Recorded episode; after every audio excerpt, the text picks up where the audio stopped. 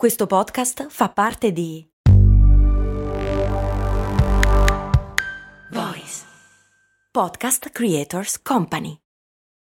Apre un certo languorino. Ovviamente non panino. No, no, no. Un boccone ricco di gusto. Se conosco il posto giusto. Siamo d'accordo, su, su, via. È tornata la solare con crudo e stracciatella. Aggiungi salsa mango, aglio nero o peperone. Amerai ogni boccone. La piadineria, la più buona che ci sia. Oggi mi messaggiavo con Deborah ed è venuto fuori il tema del ci si bagna di più sotto la pioggia quando corri o quando cammini piano.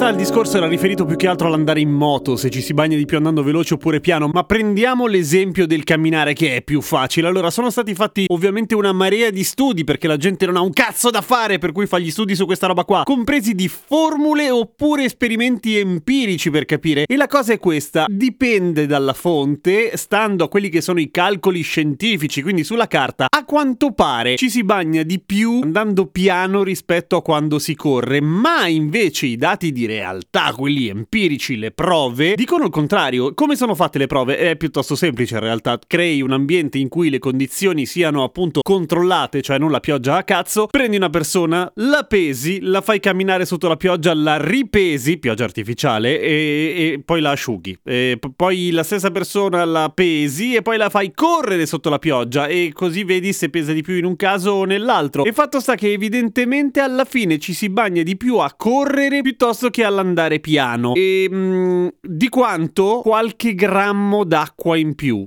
qualche millilitro. Cioè, vale a dire, la differenza è realmente poca. Ma perché non regge quello fatto sulla carta, non sempre almeno, rispetto a quello che è la prova scientifica, la prova em- empirica? Beh, perché in realtà la pioggia è qualcosa di incredibilmente randomico. Cioè, intanto la pioggia non è mai verticale e nemmeno quando è inclinata perché c'è il vento è sempre inclinata nella stessa direzione e nello stesso modo. Poi ci sono i rimbalzi delle gocce. Se piove tanto, ovviamente sulle superfici l'acqua rimbalza e ti bagna ovunque. A livello teorico, se si corresse esattamente alla velocità costante in modo da sfuggire a un angolo preciso in cui cade la pioggia, perché in quel momento sta piovendo col vento che rimane sempre identico, beh, riusciresti a esporre meno superficie, per cui in qualche modo ti bagneresti di meno. Ma la verità è che in linea di massima, se corri, ti bagni di più. Quindi, cosa bisogna fare quando piove?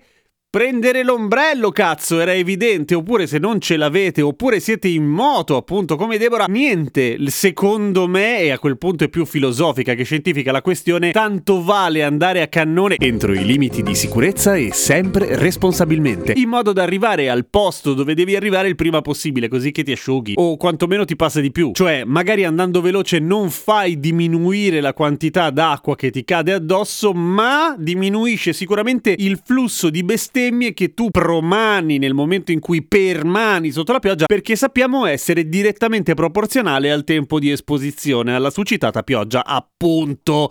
Quindi muoviti e copriti, o sbattitene. A domani con cose molto umane.